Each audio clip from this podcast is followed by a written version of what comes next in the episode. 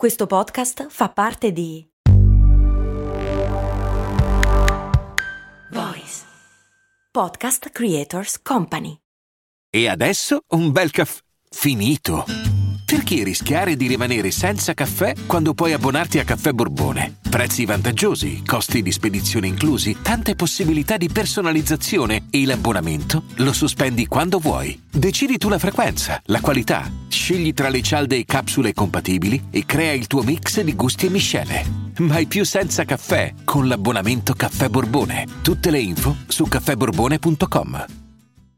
Bentornate cari ascoltatrici e cari ascoltatori a una nuova puntata di Cose Molto Umane 7, il micro podcast che credo che andrà avanti ancora un sacco, visti i tempi che corrono. Oggi parliamo di un tema allegro, la peste. Il sesso ha giocato un ruolo enorme durante la peste, sto parlando della morte nera, per cui tanto tanto tempo fa...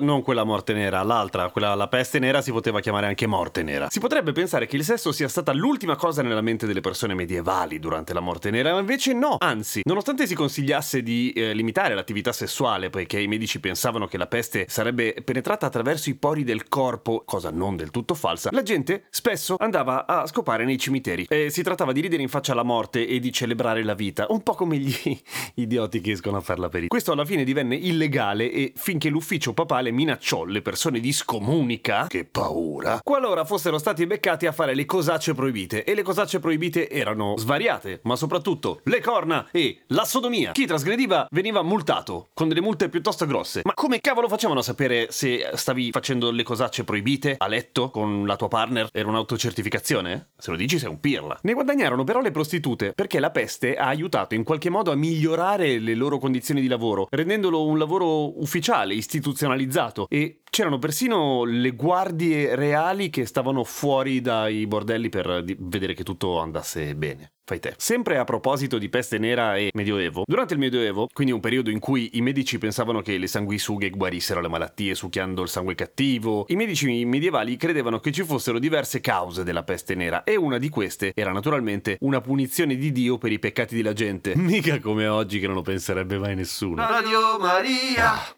In realtà i medici hanno contribuito a diffondere la peste, perché i corpi venivano ammucchiati, i corpi di quelli che non ce la facevano evidentemente venivano ammucchiati fuori dalle mura delle città e deposti lì fino a che si trovava il tempo, la voglia di fare delle grandi fosse comuni. E ciò ha contribuito ovviamente a una distribuzione e una diffusione della malattia pazzesca. E poi a proposito di dottori, avete in mente le maschere quelle a becco, no? Che tipica dei tipica dei dottori di quei tempi. Vabbè, le indossavano perché era un po' come le mascherine di oggi, che ti fai le mascherine di carta forno e Vabbè, loro pensavano che la peste fosse sospesa nell'aria, cosa non del tutto falsa per certi aspetti. La cagata ovviamente era pensare che le maschere li avrebbero salvati dal contagio, perché il becco delle maschere era pieno di una serie di erbe aromatiche che, oltre a coprire il puzzo, avrebbero dovuto avere il potere di filtrare l'aria e renderla salubre, magicamente. Come la carta forno. Non funzionava.